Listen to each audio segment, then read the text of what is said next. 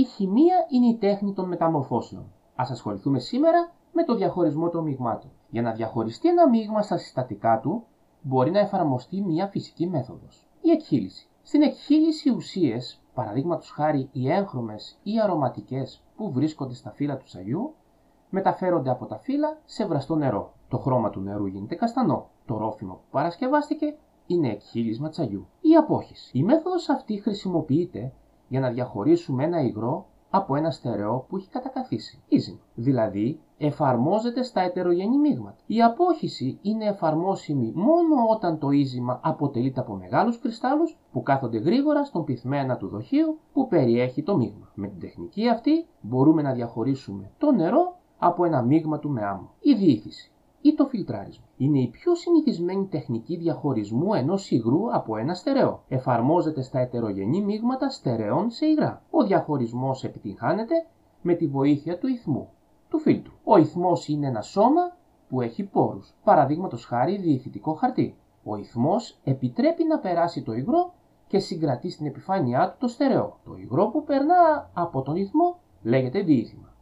Με αυτή την τεχνική μπορούμε να διαχωρίσουμε τη σκόνη της κυμολίας από το μείγμα της με νερό. Η εξάρτηση. Η μέθοδος αυτή χρησιμοποιείται συνήθως για να διαχωριστούν στερεές ουσίες που είναι διαλυμένες σε υγρούς διαλύτες. Είναι δηλαδή χρήσιμη σε υγρά διαλύματα. Έτσι εξατμίζονται οι υγροί διαλύτες και παραμένουν οι στερεές ουσίες. Η τεχνική αυτή βέβαια είναι κατάλληλη μόνο στην περίπτωση που οι στερεές ουσίες δεν αλλοιώνονται στη θερμοκρασία που γίνεται η εξάτμιση. Με αυτή την τεχνική παραλαμβάνουμε το αλάτι από το θαλασσινό νερό. Η απόσταξη είναι μία μέθοδος διαχωρισμού ενός υγρού από ένα διαλυμά του που περιέχει στερεές διαλυμένες ουσίες. Περιλαμβάνει αρχικά το βρασμό του διαλύματος. Το υγρό συστατικό μετατρέπεται σε ατμούς που οδηγούνται στο συμπυκνωτή ψυκτήρα. Εκεί οι ατμοί υγροποιούνται και συλλέγονται. Το υγρό που συλλέγεται κατά την απόσταξη λέγεται απόσταγμα. Οι στερεές διαλυμένες ουσίες δεν εξαερώνονται και παραμένουν στο διάλειμμα που σιγά σιγά θολώνει. Έτσι τελικά παραμένει στον βραστήρα μόνο το στερεό υπόλοιμα. Ο διαχωρισμός με απόσταξη στηρίζεται στο διαφορετικό σημείο ζέσεως των συστατικών του μείγματος. Η τεχνική αυτή μπορεί να χρησιμοποιηθεί και στο διαχωρισμό των συστατικών μειγμάτων υγρών.